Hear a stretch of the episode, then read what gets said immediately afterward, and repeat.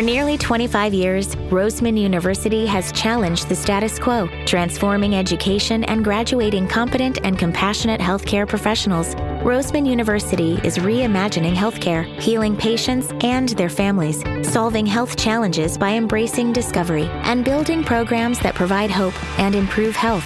Click the banner for more on Roseman's healthcare programs in nursing, pharmacy, graduate studies, and dental medicine, or see roseman.edu. It's Wednesday Wonders, science fiction and fantasy on the Mutual Audio Network. The following audio drama is rated PG 13, suggesting that children under the age of 13 should listen accompanied with an adult.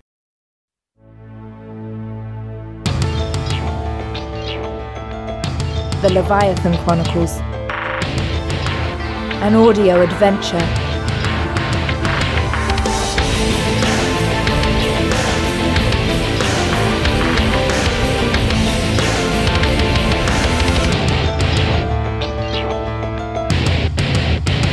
The story thus far. The die has been cast, and our heroes and villains are racing to opposite sides of the globe. High on the Tibetan plateau, the luxurious Tangula Railway streaks towards Lhasa, the capital of Tibet, with Mai Li and Oberlin Sinclair on board. Li revealed that she is a member of the Black Door Group, and that Dr. Teng Sui, the scientist who discovered the Starstone in Tibet 10 years ago, is her father. When the High Ten Shi failed its mission to deliver the Starstone to Leviathan six years ago, Dr. Sui used his last moments on board to send Li a message, urging her to believe that the Starstone was real and that she should seek it out. Because she and her father had been estranged for decades, Li ignored him and assumed that he died when the High Ten Shi went down. But strangely, Li has received a message only seven days ago from her father containing GPS coordinates and instructions to meet him in three days' time. Those coordinates are in Tibet. But an imminent threat remains. Whit Roberts is alive and pursuing Oberlin and Li. He is desperately seeking the briefcase that Oberlin stole from the Yggdrasil.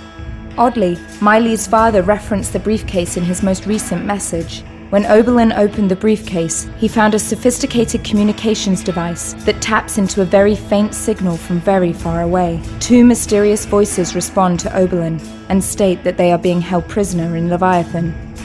Meanwhile, deep under the South Pacific Ocean, Macallan, Tully, Anton, and Harlequin are traveling in a stolen Nankatsu submarine. They are on a direct heading towards the Mariana Trench, where they hope to find the rogue Starstone and deactivate the deadly signal pulses it has been transmitting. Little do they know that they have been followed for days. And now, Chapter 20 The Starstone.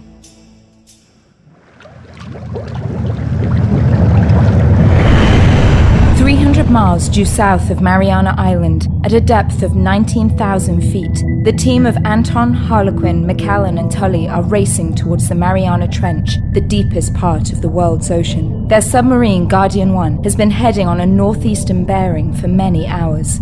Anton and Macallan have been sleeping in the back, while Harlequin and Jeffrey Tully have been piloting the ship in the front. Most of their time has been spent familiarizing themselves with the incredible submarine, but now the discussion was becoming a bit more personal. Hey, Harlequin, let me ask you something. What? How old are you? That's not very polite, Mr. Tully. No, seriously, I'm really curious. How old are you? I was born in the year 1526 in Edinburgh. that makes you. 483 years old. Give or take a few years that I was intermittently drunk during the Enlightenment. How do you find this time, this era, compared to all of the other periods you've lived through? Boring. Seriously? What do you think defines this age? I don't know. Information? The internet? Oh, please. Don't give me those insipid CNN sound bites. These times are defined by the sickening levels of narcissism that our society infuses into people. Blogs, reality TV, Prozac, Iron John. Greed and celebrity have always been present, but at least historically it was limited by class. Now that everyone can have a bloody TV show, every obligation of family, country, or community can be abandoned in pursuit of self promotion. At least, religion brought people together in reverence of something larger than themselves. Now it's inconceivable that anything in the world can matter more than one's own ego. Humans achieved spaceflight, fought wars when they banded together as a nation. Now the only thing that will bring people together is a bloody award ceremony in LA. So no, Mr. Tully, I don't find these times particularly promising or stimulating. I've been alive almost five centuries. I've never seen man's progress dimmer. Um, well, I kind of see what. Ah, fuck it, you're probably right. Five centuries probably counts for something. Something. Okay, so let me ask you something else. During that time, did anybody else go? Uh, I don't know how to say this, but did anyone else like go rogue? I mean, you don't work with Evangeline and the Edeners. I work for nobody, Mr. Tully. Why did nobody else choose that road? Who's to say they didn't? Because Senshin and Anton both said that you're the only one that hasn't picked a side between the Edeners and the Rebellion. You really shouldn't believe everything Senshin tells you. It's a wonderful way to get yourself killed. So there are other immortals like you that are just independent. Let's just say that I might be one of the last living independents. so what's the beef between you and Anton? You guys don't seem to like each other very much. I consider him an impetuous lapdog, incapable of autonomous thought. I think he considers me a backstabbing traitor with no moral accountability. What he fails to realize is that just because you feel the need to fight a war doesn't mean the world needs to fight with you. I owe nobody anything. I didn't choose this life. You chose to become immortal. No, I certainly didn't. In fact, I specifically chose not to be immortal. Wait, I don't get it. How can Because I was very, very ill, and the heart is a fickle thing. Wait a second. I thought It's a very long, sad story that I'm sure your tender heart would appreciate, but we've been driving for over 12 hours now, and I think I'm finally ready to get some sleep.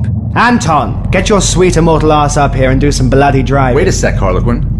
If Nankatsu knows about. Uh, Harlequin, what exactly is that sound? Warning. I- Threat level active. I don't exactly know. Anton, stop playing around with Macallan and get up here now. Wait, what did you say about Macallan? What the hell's going on? The usual. It would appear that someone who doesn't like us has found us. Any thoughts on who that could be? Take a number. What's the enemy's position? We can't lock in on it, but the computer says the torpedo was unguided. Unguided means they were close enough to try and take the shot. Tully, take us down sharply and veer 50 degrees port. I'm going to see what counter defenses we have at our disposal. Got it. Guardian 1's nose dipped sharply to the left as the submarine ducked below the sharp ridgeline running due north. Just as the ship's trailing rudder fell below the summit, Guardian 2 arose from the depths on the right side of the ridge. The predatory submarine was less than half the size of Guardian 1 because it was unmanned and designed as a single purpose platform for war.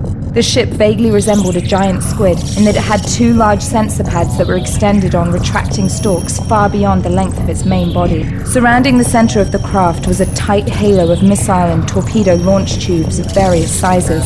The ship was in hunting mode and kept making violently sharp turns as it tried to detect any sign of Guardian 1's position. I'll man the weapons station. Unfortunately, while you were having snoodle time with Macallan, Wait, Mr. what? Tully and I were taking this time to familiarize ourselves with this ship upon which our lives depend. Had you decided to do the same, you would know that there is no weapon station on Guardian 1. This ship was meant as a multi-purpose research and detection vessel with strictly defensive stealth capability. Well, then I suggest we get stealthy because whatever's shooting at us is going to come around for a second pass. Anton's right. Look at the passive sonar screen. Whatever that thing is, it's trailing 500 meters behind us. Oh, this is cute. What? The computer has identified our opponent as Guardian 2. It was the counterpart to this craft, and the two of them used to play war games with one another as Nankatsu perfected the art of creating the world's most lethal submarines. It's an unmanned robotic ship that has tremendous offensive capabilities governed by sophisticated AI systems. But it appears that its express purpose for existing is to chase down Guardian 1. Splendid. It's closing within 400 meters. Hey, Harlequin, what about trying that thing we read about on the aft sensor array? That's good thinking, Mr. Tully. You should keep steepening our dive vector. I'll charge the battery for the sonic ink. What's that? Just move, Anton. Harlequin pushed Anton aside to get at the control console on the left side of the cockpit. We're coming up on the ocean floor in about 30 seconds. Good.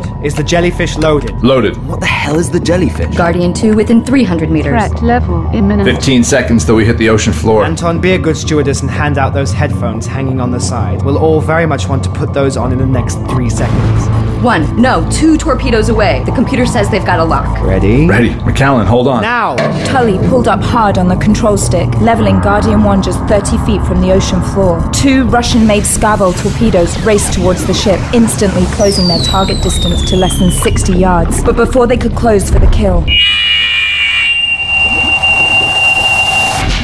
A monstrous 210 decibel burst of sound erupted from the aft of Guardian 1, shattering the guidance control of the torpedoes and sending Guardian 2 swimming in spirals, bouncing off the underwater cliff walls. At the same time, two high pressure jets of water moving over 200 miles per hour fired out of the side vents of Guardian 1, launching the ship over half a mile in under 10 seconds. Tully reached over Hold on. and grabbed Macallan's arm before she could be tossed backwards from the sudden burst of momentum. Anton, however, was thrown violently to the rear of the cabin, smashing his head into one of the storage doors. With its initial burst of speed, Guardian 1 slowed quickly, but was now still coasting 30 feet over the ocean floor at over 20,000 feet deep. No sign of incoming torpedoes or Guardian 2. I have a feeling we may have confused it but not killed it. We, we still need a plan. Well, nice fucking driving, Harlequin. A two inch cut on the back of his head released a small pool of blood that now covered Anton's right shoulder. Ah. Better your head than you becoming a floating bit of immortal seaweed, don't you think? Who knows? Anton, come here. Let me look at that.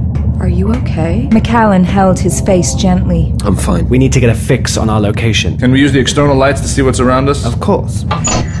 An eerie emerald light emitted from the belly of Guardian 1. It shone down on the sea floor, glowing off the slime covered rocks, giving the illusion of peering through night vision goggles. Why is the light so green? Tully and Harlequin looked at each other conspiratorially. It became clear that while Macallan and Anton were sleeping, the two of them had spent considerable time familiarizing themselves with exactly how Guardian 1 operated. Quite ingenious, actually. Clearly, Nankatsu Industries must have some knowledge of Leviathan and the existence of immortals on Earth. It's the only way they could have justified spending tens of billions of dollars on underwater research trying to design submersibles capable of operating in the ocean's most extreme depths. I'm not entirely sure how, but they were able to convince the Edeners to allow them to transport the stolen Starstone to Leviathan. What nobody seemed to realize is that Nankatsu has been acting as some sort of proxy for the Black Door Group. Nonetheless, they applied tremendous resources at creating revolutionary designs for submarines. What's so interesting is that they looked to biology to get their inspiration for their ships. Why spend billions investing in research and development when nature has provided the ultimate testing lab through the beauty of deep sea evolution? How do you mean? It's it's actually pretty amazing. They looked at some of the ocean's deepest critters to get ideas for their submarines. That sonic burst we just released was inspired from squid ink,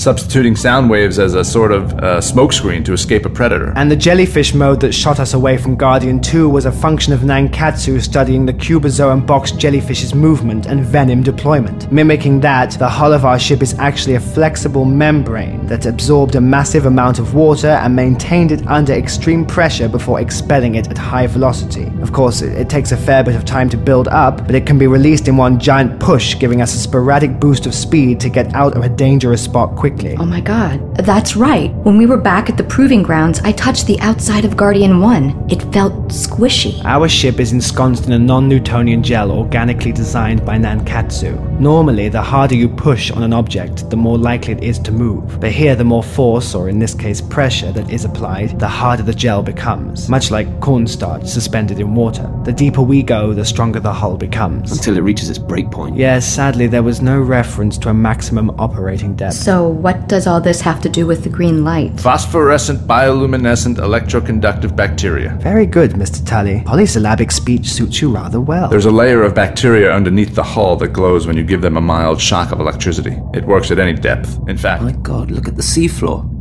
The bland seafloor that seemed devoid of any life suddenly erupted in a dense field of red worms, tiny clams, translucent shrimps, and crabs. The seafloor was no longer visible at all. In fact, when Macallan looked closer, she could see all the minuscule movement from the plethora of life that this vibrant oasis supported. What is that? It looks like feathers. tube worms. Pretty common around seismic areas, but I've never seen such a dense field of them. There must be tens of thousands of them. It's like a farm or something.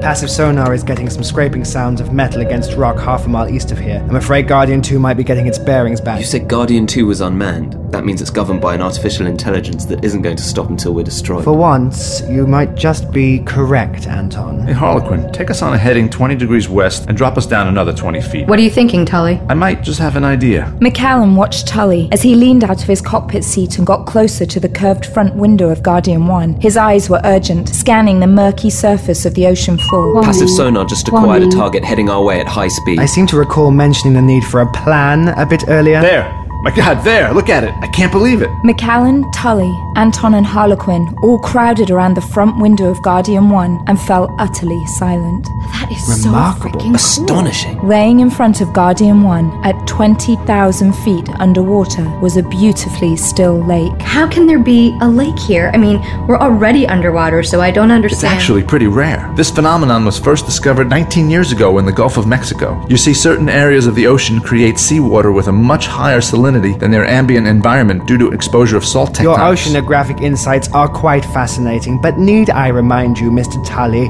that a killer robotic submarine is rapidly making its way to pay us a lethal visit? No, Mr. Harlequin, you don't need to remind me. Because this underwater lake is exactly where we're going to hide.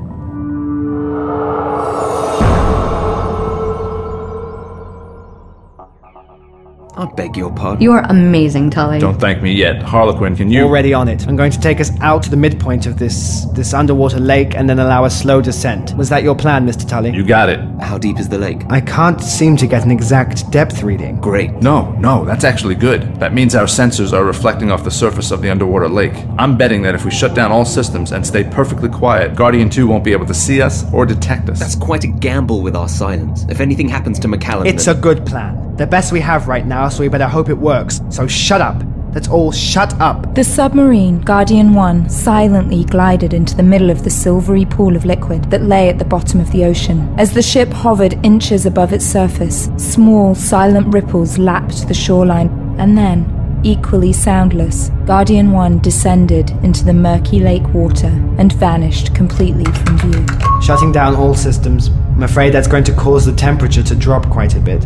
I'm afraid that will affect you the most, Mr. Tully. The fact struck Tully suddenly. He realized that he was the only human in the room and wouldn't have the heightened strength and stamina that the immortals had. Previously, he had imagined that all of this was a game of us against them, the mortals versus the immortals, but then he remembered that he and Macallan no longer shared a common genetic code. Not anymore. Not now that she was immortal. He suddenly felt very far away from someone he thought he was growing closer to. The group fell silent in the dark command center of Guardian 1. Their bodies unconsciously gravitated closer together for warmth. They all knew it would be a long, cold wait to see if they'd survive.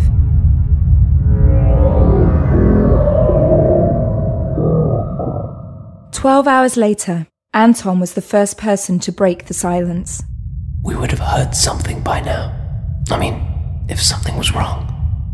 What about active sonar? We disabled Guardian 2's sonar array with the sonic ink burst we deployed when getting away. The only way that Guardian 2 could find us would be visually, or using some other form of tracking. And if they haven't found us yet, Then the coast might be clear. then the coast might be clear. Hiding is what we all do best. So, despite the darkness, agreement was established that it was time for Guardian 1 to rise out of the underwater lake that had safely concealed it for the past 12 hours. The ship slowly emerged from the silvery pool of super salinated ocean water and quickly headed on a western bearing. Where to? It shouldn't be much further. I want you to head to these coordinates. I found them in the repediment disk we stole. And what's waiting for us at these coordinates? Answers, hopefully. I've scoured the Nankatsu data files to learn everything I can about what happened to the High Ten Shi. Apparently, it experienced an unexplained malfunction while descending into the Mariana Trench near Leviathan. Nankatsu doesn't know exactly what happened to its ship, but it does know these coordinates. Which represent what? The last known location of the High Ten Shi. And you think that's where the rogue starstone might be? I don't know, but it's a good place to start. Four hours later, the smooth ground beneath Guardian 1 dropped off sharply. Soon, only a sheer cliff lay beneath them. Macallan hadn't realized it, but she had taken some degree of mental comfort watching the seafloor race by her window. It gave her a vague sense of progress, that she was heading to face something. But now the ship came to a stop and hovered in complete blackness, no longer having anything visual to orient itself by. This is it. We've almost reached the coordinates. How much further is almost? 7,000 feet. Straight down. Anton, how deep are we going? 27,000 feet. That's halfway down the trench wall. Harlequin, can Guardian 1 do a dive that deep? As I said earlier, when Tully and I were going over the schematics to the ship, We found no reference to a maximum operating depth. The short answer is I don't know. Doesn't matter. What do you mean it doesn't matter? I mean, it doesn't fucking matter to us. There's a time bomb down there. A mental time bomb that's trying to kill every immortal on the planet. And given enough time, it will. So whether I die now or live another six months really doesn't matter one fucking bit to me. The only one this affects is you. What? He's right. Anton is right, Tully. We have to do this. Anton, Harlequin, and I, we're living on borrowed time. My family is at stake. And according to these guys, I'm the only one that can stop this Starstone. I felt it, Tully. This thing is real. And if I don't stop it, a thousand other immortals may eventually die too. The three of us have to dive deeper to find the Starstone. You don't. This needs to be your call. You're still mortal, and this thing won't stop. Stop it. Just stop it. Don't do this. Don't. Tully, I'm only saying this because. Have I proven my loyalty to you? Have I hesitated for one second to protect you and stick by your side even as this stupid adventure gets crazier and crazier? Have I? No. No, you haven't. Then point the fucking sub down and let's go diving.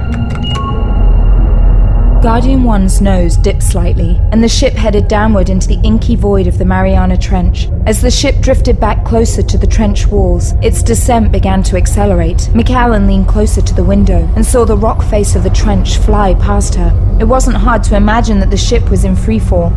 Tully sat in the co pilot's chair and said nothing. He kept waiting to hear the typical sound of metal compression as the ship passed 23,000 feet, but he heard nothing, only some unfamiliar mechanical sounds coming from within Guardian 1. Harlequin, increase power to the underjets. We need to stabilize at 27,000 feet. McCallum felt the floor push up against her tired legs as she realized they were slowing down. This is it. Anton thinks the Starstone is here. This is what I was designed for. What if I fail? What if I can't do the one thing I'm supposed to do? What will happen to everyone? What will happen to me? Depth gauge reading 27,000 feet.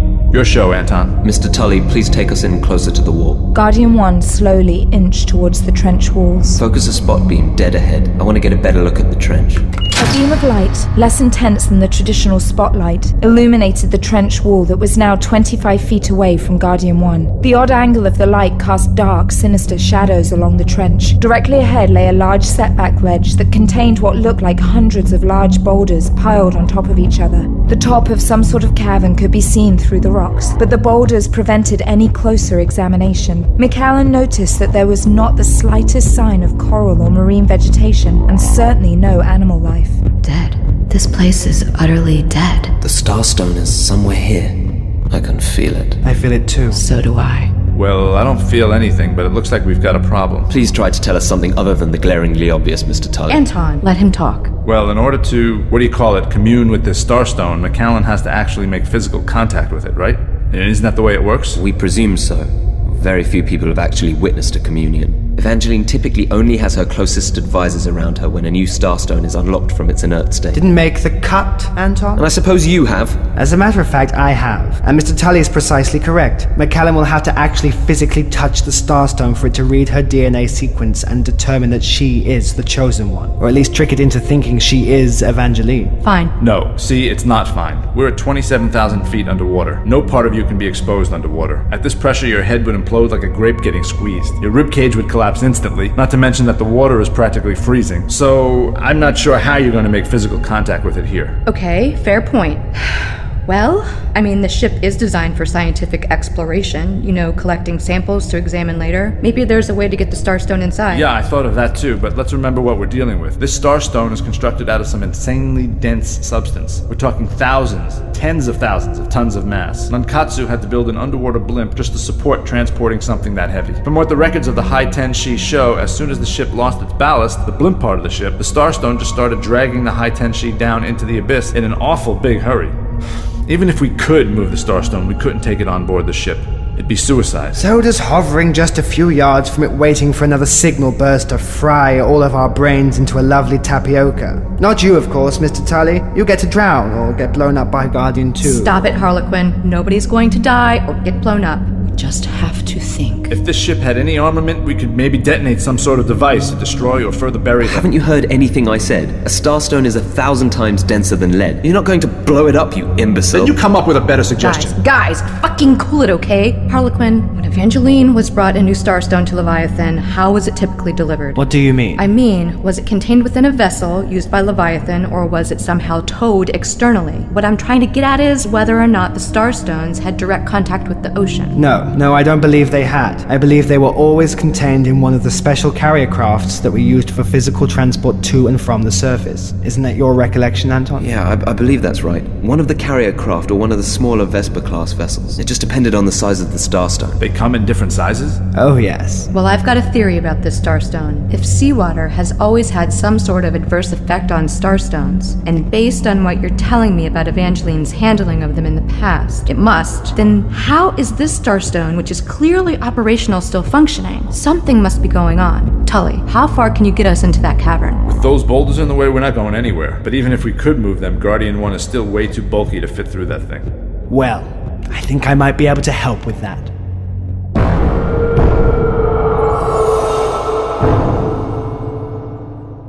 Harlequin rose from his cockpit chair and strode past Anton, Macallan, and Tully towards the rear of the cabin. He gave a small wave of his hand, motioning the others to follow him. There were four doors in the aft of the cabin. The first was a supply closet that Macallan had discovered shortly after departing from the Nankatsu submersible proving grounds. She had automatically assumed that the other three doors held a storage function as well. But when Harlequin opened the rightmost door, Macallan could clearly see that it was not another supply closet, but rather a small elevator. The four of them squeezed in uncomfortably and descended one level downwards. Macallan entered the lower level of Guardian 1 and was surprised at how large it was. The footprint was the same as the upper command level, although the ceiling was a few feet higher. But without all of the flight controls and scientific monitoring equipment, the area was surprisingly spacious. In fact, the only objects on the entire floor were five large rectangles that seemed to contain an incredibly dense amount of mechanical gears compacted together. My god, what are those? Apparently, they're underwater mechs. What's a mech? A mech is an anthropomorphic robotic vessel that mimics the pilot's physical movements exactly. It's like a big metal robot that you get to crawl inside and pilot. I have no idea how to pilot that. That's the entire point. There's very little to know. You just move as you would normally move, walk as you would normally walk. The mech has two arms and two legs and will follow your movements exactly. The pilot's chamber is at the center of the mech's torso. They were clearly designed for operational use at extreme depth. How can you tell? There's no plexiglass or windows from which the pilot may view the exterior. Instead, a series of monitors surround the pilot, giving him a complete 360 degree view of the immediate area around the mech. Sort of a virtual reality. Total fly by wire. Exactly. So you think one of these things can move the boulders on the outside and maybe squeeze into that cavern? I haven't the slightest idea, but they were clearly designed to do something, something very deep. Hey, Macallan, even if these things can move those boulders, and even if you can get inside the cavern and see the Starstone, if that's where it is, what good is that going to do? You can't commune with it. I've got a theory. If that. I'll go first. What? What? We need to test to see if this mech is operational and can withstand the depth that we're currently at. We can't risk anything happening to Macallan. She's the only one that can shut down this starstone. Harlequin, it's best if you stay on board to monitor. If something goes wrong or communications go down, I should be able to attune with you. And what about Mr. Tully? As far as I'm concerned, he's fine where he is. Tully stood in silence and glared at Anton. Well, then, it's decided. Let's get into our costumes and get ready for the ball.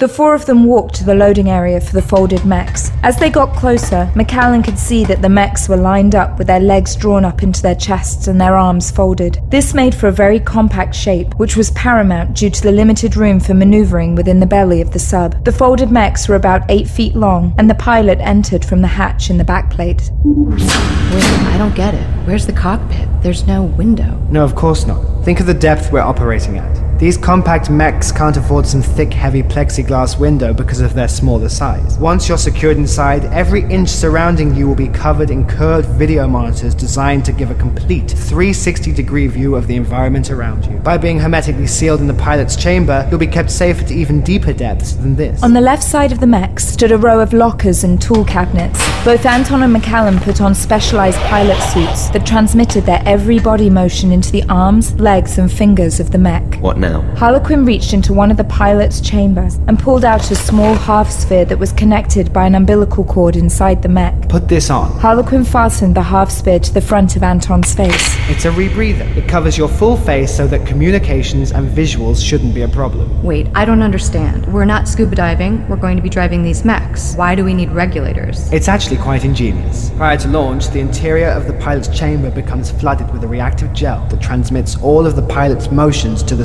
sensors that surround the cockpit. It was also designed to keep the pilot neutrally buoyant as well as offer resistance to increase tactile sensation. So they drive these things while floating in goo? Good work, Mr. Tully. Yes, they drive these things while floating in goo. Just another mud bath at the spa.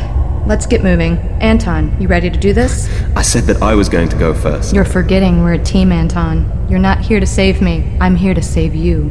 I'll see you in the water.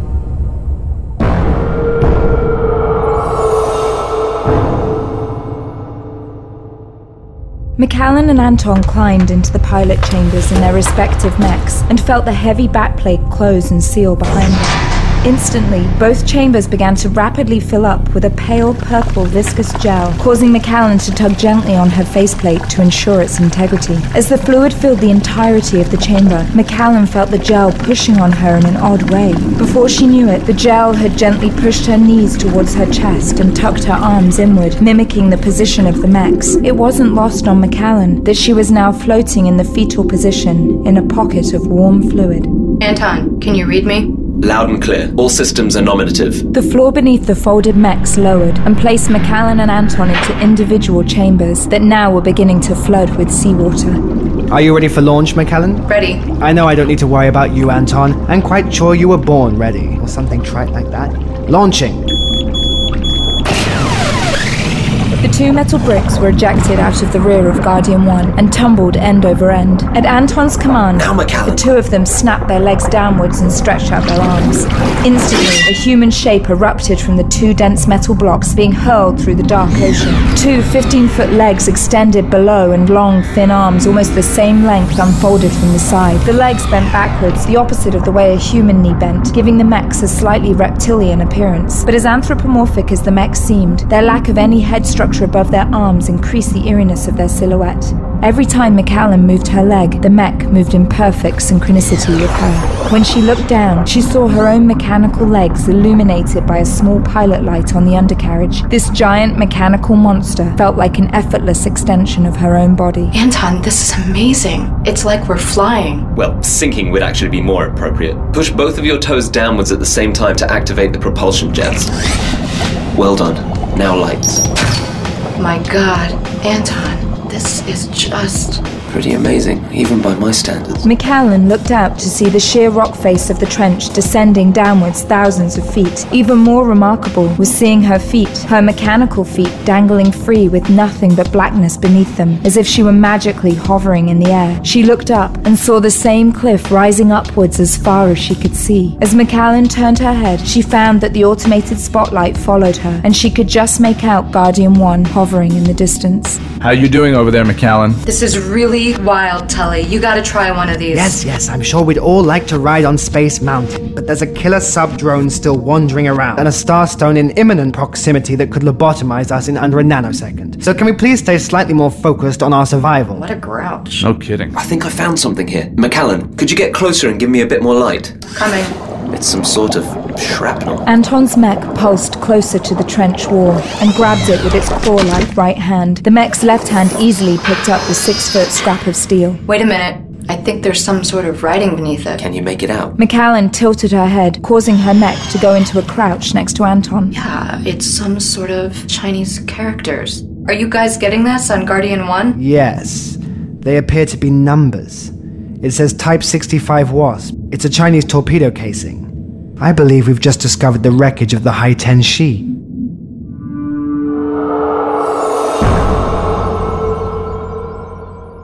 Macallan, Anton, I'm going to take Guardian 1 50 meters back and apply the full floodlights. I'd like you to both hover back with me so you don't get blinded. Both Anton and Macallan relaxed their fingers, causing their mechs to loosen their tight grips on the canyon walls. Before they could sink, each of them applied their hoverjets to come alongside Guardian 1 while it illuminated a quarter square mile of the Mariana Trench.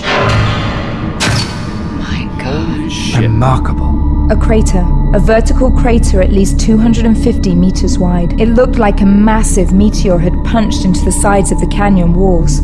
The rock face that was chiseled and smooth, heading straight downward, drastically curved inwards, causing loose boulders the size of small automobiles to be littered in the crater's belly. With the added illumination provided by Guardian 1, Macallan could see bits of metal scoring and debris embedded in solid rock. Clearly, a massive explosion had taken place here. We're not here for the high Tenshi, are we, Harlequin? No, no, we're not. Based on the data telemetry the ship transmitted prior to, to blowing up, it was listing hard to port, which would have brought the cargo section of the High Tenshi, meaning the Starstone part, closer to the canyon walls. Based on the size of the explosion, It would have propelled the Starstone directly in the canyon walls. Starstone material is far denser than mere granite, so it must still be intact somewhere inside the mountain. Macallan, can you jet back to the trench walls? I want to take a closer look at something. What am I looking for, Tully? Actually, can you get further inside the crater? Over on the left, where all that rubble is? Smart man. I don't get it. See how the boulders further inside on the left are smaller than all the others? I'm guessing something really heavy tore through the side of this mountain to make rock this thick look that small. Anton's lips tightened slightly, and he admonished himself silently for not seeing the obvious sooner. Anton, use your mech to help me move some of these boulders. Anton maneuvered his mech like a rock climber moving laterally along the face of the cliff. When he got to the edge of the crater, he was able to walk on two legs again, sticking one of the mech's arms out for stability. He positioned himself alongside Macallan, and together they each lifted the boulders that were stacked high and hurled them over the side of the ravine. Hovering close by, Harlequin and Tully kept repositioning Guardian 1 so as to maximize the illumination provided by the ship's front searchlight. For two hours, the mechs worked painstakingly to remove each boulder carefully in order to prevent a rock slide within the crater. Slowly, the amount of debris in the cavity began to lessen, and after the last four of the largest boulders at the bottom were removed, Macallan and Anton stumbled on something extraordinary. My god. It's a tunnel. Macallan, I can't exactly make out what you're looking at. Can you describe it? My god, it looks like a tunnel or cavern leading straight into the mountain. Look at the walls. Yeah, it looks pretty clean. Almost perfectly circular. Not much abrasion on the rocks. The Starstone must have shot through this at some insane velocity to create a tunnel like this. It must have taken a lot of energy to. A nuclear torpedo might do that. Well, the question is where's the Starstone now?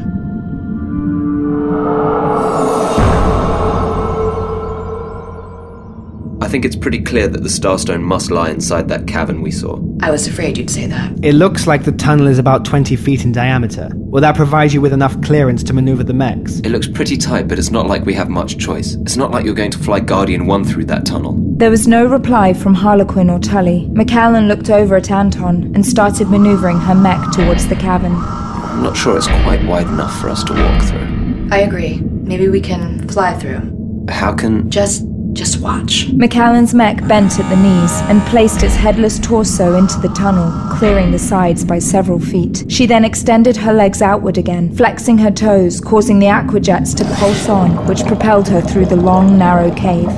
Well done. How'd you learn to be such a good pilot? Maybe it's the company I'm keeping. Maybe I'll have to start giving you lessons on the Condor. Let's try to keep the chatter down out there. I want to keep the lines of communication open in case we run into a problem. Anton followed Macallan's lead, and soon both were flying horizontally through the tunnel, bisecting the trench. Anton, do you notice anything odd about the tunnel?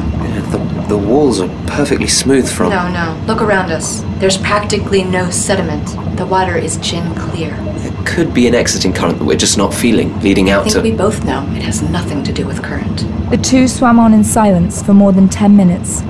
Macallan, Macallan, we're losing a signal. Can you hear me? Macallan, respond. I think we just lost Guardian 1. We are inside of a mountain. Technically, it's actually a crevice in the Earth's mantle. I think it's widening up ahead. You're right, there's a large chamber ahead. It's. Anton, look, the walls. They're illuminated. I see. There's some some sort of light source up ahead. The tunnel looks like it opens up into some sort of cavern in another 15 meters. It's getting brighter. Oh my god. The tunnel emptied out into a massive internal cavern, hundreds of feet long and at least three stories high. The walls of the tunnel were rounded and curved sensually in waves and ripples, which led Macallan to think that this must be some form of a massive lava tube. But that wasn't what concerned her. The entire chamber was lit up brighter than daylight. It's here. I can feel it. I can feel it too.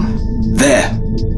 While the cavern was completely flooded in bright light, it was not hard to discern that the source of the light came from the far wall. Macallan and Anton moved the mech slowly towards the fierce illumination. Macallan, check your temperature readout. Are you seeing what I'm seeing? The water, it's boiling. It can't be volcanic activity, that's crazy. No, it can't be volcanic activity. It's this starstone. It's behaving so oddly. I've never heard of one exhibiting this type of activity. Let's get closer.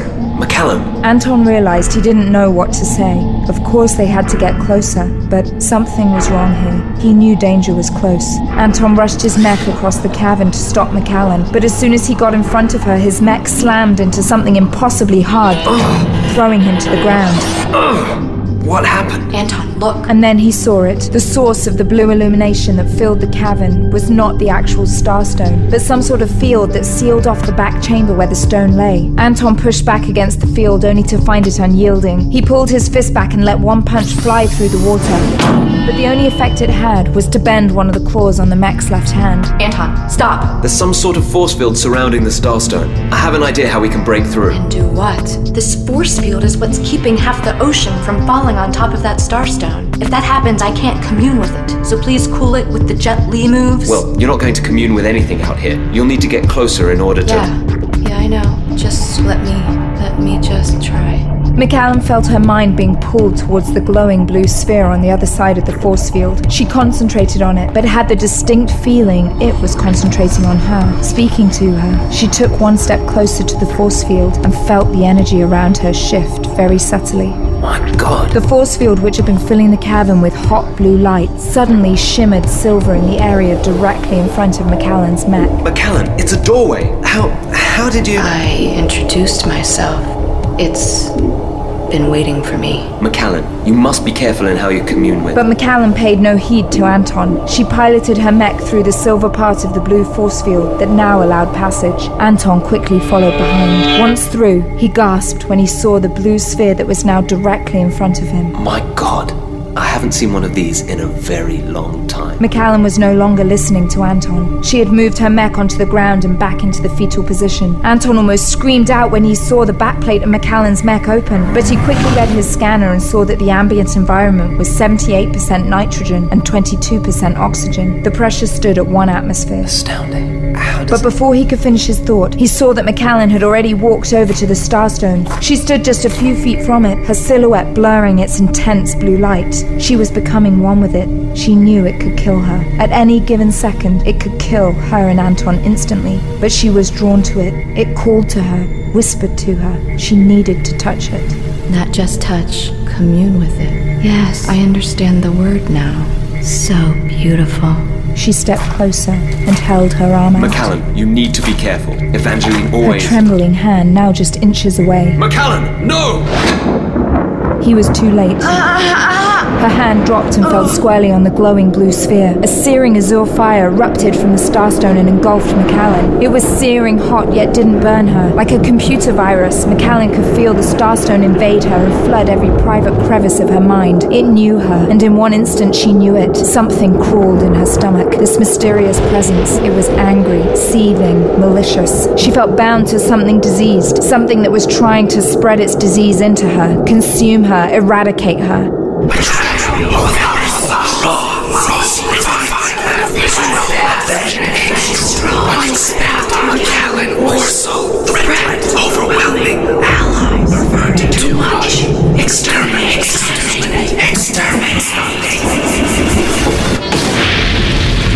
felt a burst of heat, followed by the sensation of pressure building in her body. The starstone opened to her, but now threatened to devour Macallan like a starving wolf. No, no, stop. It just has to stop. The starstone pushed on her consciousness, No. but she pushed Please, back. stop. Her mind raced to images of water dousing a raging fire or trying to soothe a wild, vicious animal.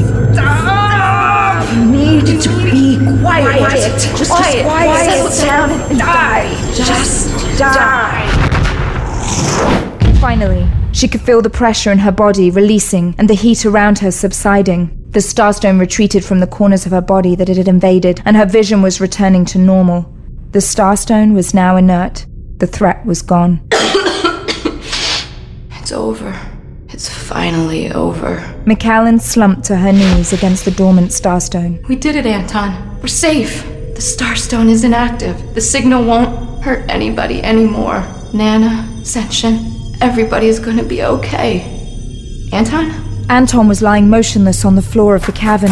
Macallan rushed over and saw that a small trickle of blood had formed in the left corner of his mouth. Anton! Anton! Come on! No! No! She grabbed both sides of his face and tried to look for any signs of consciousness in his vacant eyes, but there was nothing. Only after pressing her ear to his chest did she detect the slightest heartbeat. It was faint and irregular, but it was still something. I've got to get him out of here. I've got to get him back on board Guardian 1. I can't, can't lose him. Harlequin will know what to do. He's got medical training and he understands. Then it hit her. How exactly was she going to get Anton back to Guardian 1? Surely Macallan had her mech, but she couldn't exactly carry Anton's body outside. The two of them were still safely behind a force field generated by the inert Starstone. Getting back to Guardian 1 would have to entail exposing Anton's mortally wounded body to 27,000 feet of pressure. She couldn't move him a single foot out of the cavern without killing him. She was trapped, with no way to save him. She could only sit and watch the man that had saved her own life several times now just slip away into blackness. There was no way that. Wait, mechs. I can get him back inside his mech. It'll mimic his body. I might be able to carry him out of here. Macallan sprinted to Anton's mech to open the pilot hatch in the back. She then ran back to Anton's limp body and stared at it. Anton was six foot four, and she never thought she'd be capable of lifting him up. But I also never thought I'd be immortal, commune with the energy of a thousand stars. I'm not letting you down, Anton. I will not let you down. Macallan picked Anton up over her shoulders and carried him to his dormant mech. She placed him inside and strapped the rebreather to his face before activating his mech and allowing the chamber to fill with the purple gel. The mech violently shuddered to life and then fell limp, mimicking Anton's condition. Macallan raced to get back to her own mech, and once inside, she moved it over to where Anton lay. Macallan reached for Anton's mech and lifted the limp mechanical body in her arms. Now carrying Anton, Macallan piloted her mech out of the force field and back into the main chamber before entering the tunnel that led to the open ocean. Just a few more minutes, Anton. You've got to hang on for a few minutes until I can get you onto Guardian 1. They'll have some crazy Nankatsu sick bay on board, and Harlequin will know exactly how to work it perfectly. You're going to be fine, Anton. It was difficult maneuvering through the tight tunnel that led out to the trench. Macallan went first, and then pulled Anton's limp mechanical body, like a young girl dragging her doll behind her. When she finally reached the crater in the open ocean, she picked Anton back up in her arms and looked off the trench walls to see Guardian 1 hovering in the distance. There's Guardian 1. We're gonna make it, Anton. Tully, do you read me? Tully, I need you to get us out of here fast. Anton's unconscious and barely breathing. Tully, Harlequin, you guys need to hurry. You need to get here.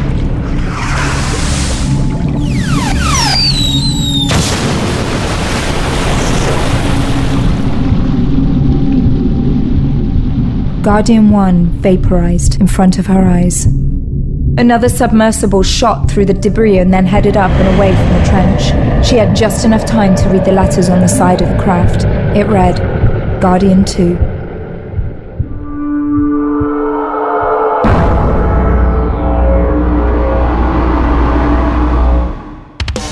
You have been listening to the Leviathan Chronicles by Christoph Laputka. For more episodes and information, log on to www.leviathanchronicles.com.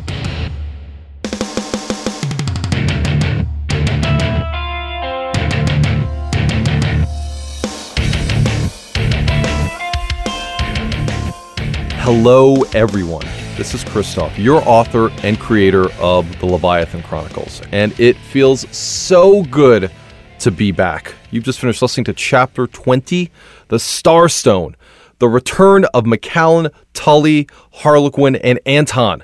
We've gone back to our main storyline and are going to be following that through the end of the season. There is only five more chapters to go. To the end of season one of the Leviathan Chronicles. There was a huge delay in delivering this episode, and there were just a lot of factors going into that. But all I can do is assure you that chapter 21 is well underway. In just a few days from the release of this episode, I'm going to the studio to finish our first round of edits on it, so it really shouldn't be too long before that drops. I'm anticipating having a really clean release schedule. You've got a full soapbox episode dropping along with chapter 20, but I'm going to play a couple promos on this feed right now. Some really, really amazing promos. I think you guys are going to really enjoy it. I'm very, very happy to have them. The first is Murder at Avedon Hill by by PG Holyfield. Now, Murder at Avedon Hill is a co finalist in the Parsec Awards for Best Audio Drama along with Leviathan Chronicles. I think it's an amazing production by PG Holyfield. You guys should definitely check it out. I recently did an interview with PG Holyfield, and you can find that on his feed on his website. It's been really great to talk to him about our brand of podcasting, our audio dramas, doing uh, more serialized fiction. I'm so looking forward to hanging out and having some beers with him at Dragon Con. Also, we have Age of Zombies from Dave Frizzell of Necropolis Studios. This sounds like an awesome horror podcast. What's cool about all the promos you're hearing is they are full audio dramas, and the sound effects on Age of Zombies sounds really, really, really good. This is a really high production quality podcast. Guys, definitely check it out. We've also got the promo to Batman No Man's Land, created and produced by the amazing, incredibly talented Laura Post. We love Laura because Laura also has been kind enough to lend her talents to Evangeline. She is the voice of Evangeline. She rocks. She's awesome. She has created this podcast for Batman, which I'm a huge fan of. Definitely check this one out. We're also going to be playing the promo to Chris Moody's Katasverse. Chris Moody is the creator of Podio Media Chat, who a couple months ago was kind enough to do an interview with me. I really enjoyed talking with him. I know his podcast is going to be great. Please check it out. And the last trailer I am super excited about because this is the trailer to an incredibly special production called Star Trek Phoenix. And some of you that have been following my Facebook and my Twitter know that I had the privilege of going out to Seattle, Washington recently to be part of Temporal Studios' production of Star Trek Phoenix. And I met the most incredible bunch of people that are really at the forefront of fan produced content.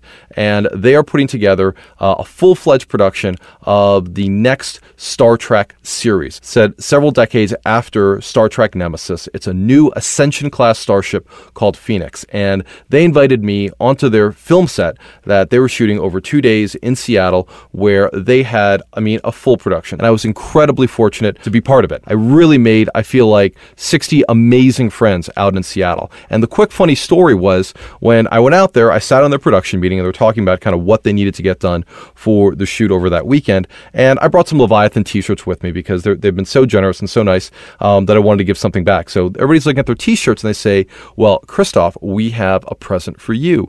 And their unbelievably cool prop master, Chris Collins Lubin, actually gave me a starstone. He gave me a starstone, people. It was a beautiful, about softball sized model of the starstone that I had described that Evangeline found on, uh, on Elsinore Island. Uh, and he put ancient runic carvings on the starstone saying this is the property of Christoph Laputka. It's just so incredibly cool and thoughtful. So to everybody out there, to Star Trek Phoenix, I send you much love. I can't wait to see you guys again. For all my fans, we may have a very special project coming for Leviathan soon that I'm working with uh, Temporal Studios on. But more on that in future episodes. In the meantime, enjoy that promo for Star Trek Phoenix and all the other awesome promos that we have. Thank you guys so much for all of your patience in waiting for chapter 20. 21 is going to be coming soon, and we're rolling right in to the end of the season keep your fingers crossed for the Parsec Awards. We're nominated for Best Audio Drama. That's going to be announced over Labor Day weekend at Dragon Con. I'll be Twittering and Facebooking from there. In the meantime, you guys rock. Thanks for being awesome, awesome fans. I'll see you guys soon.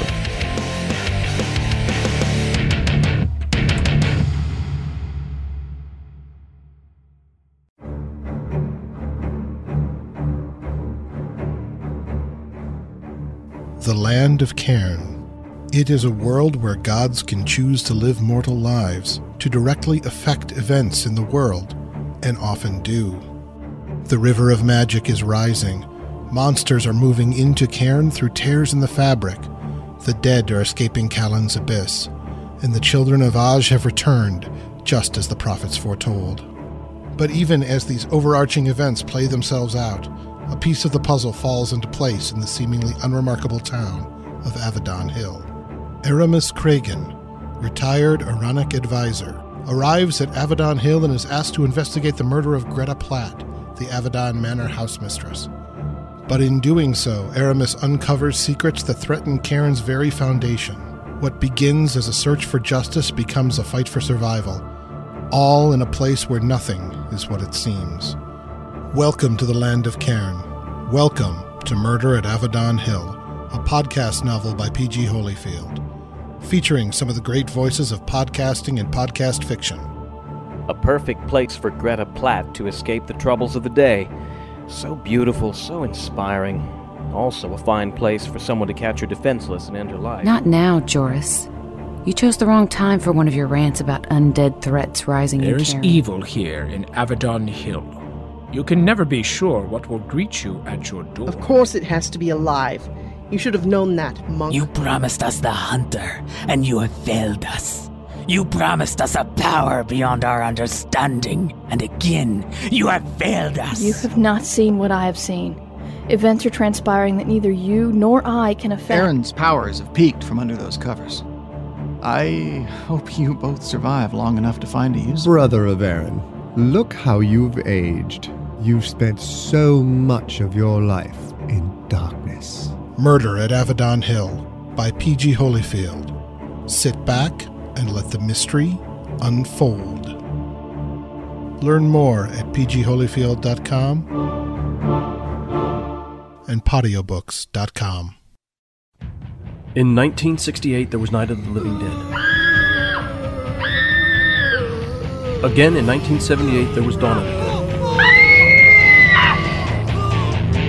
In keeping with the classic horror cornerstone of George A. Romero's visionary greatness, Run for your life! They're right behind me! Necropolis Studio Production presents an audio drama set in the near future, where a plague ravages the world, leaving millions transformed into flesh-eating zombies. No! No, please, no, don't! No! A group held up in a stronghold in the mountains of North Carolina struggle to survive as they live in the age of the zombies. Find us on the web at www.necropolisstudioprod.com. If you're reading this, Gotham City really and truly is dead. Wasn't an ally. How did we come to this? Neither were you. Well, it's not like Gotham was America's favorite city to start with, and after the contagion and then the 7.6 earthquake that reduced most of the city to rubble, why not just call it a loss? Cut it loose and move on. It's the easy thing to do. It's the cheaper thing to do. You're a bureaucrat who's playing at war, and we're going to have to pay the price. And that's just what the government did. This is the only diplomacy left the diplomacy of strength. Gotham City is now officially known as the No Man's Land. There's no law anymore. And I'm scared. I'm really scared.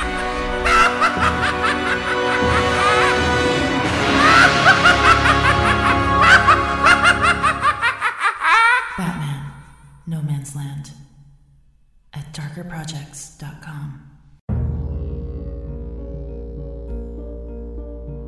You dug yourself out of the underground facility in Virginia, traveled north, and did battle with the first mammals, took a ship to a new world with a pirate, outsmarted some aliens who played God, followed a pair of friends into the afterlife.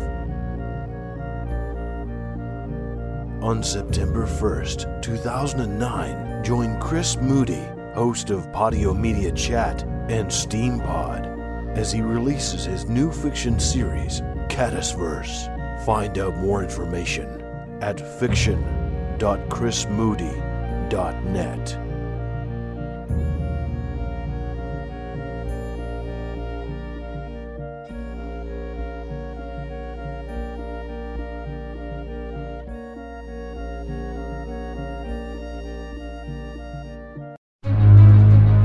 havoc of war, War is a cowardly escape from the problems of peace. from the chaos of new government, Ready to kneel at the foot of the Federation? Are we really so desperate? They're not prepared for a war. From the ambitions of a powerful few. An assassination attempt. It's the usual poison. The head of Starfleet Intelligence. It is logical. Will rise a new ship Ascension class, Starship Phoenix. and a new crew. Chief engineer? You are not seriously going to allow that muppet to steer the ship. Unlike any that Starfleet has ever seen. I don't want him on my ship. And for one captain, What am I missing here? The decision stands, Captain.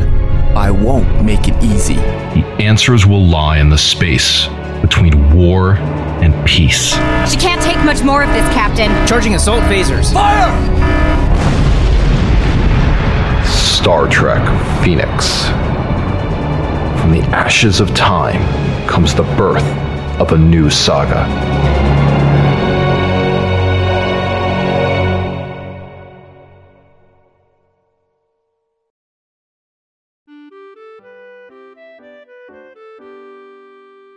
There are a number of things that we can all do to help stop the spread of the coronavirus and protect ourselves and our families. One is simply to clean your hands often. Wash your hands often with soap and water for at least 20 seconds, especially after you've been in a public place or after blowing your nose, coughing, or sneezing. If you don't have access to soap and water, then make sure you use a hand sanitizer with at least 60% alcohol. And finally, avoid touching your eyes, nose, and mouth with unwashed hands. These are some simple things that we can all do to help protect ourselves and our families from the spread of coronavirus. Be well, everybody.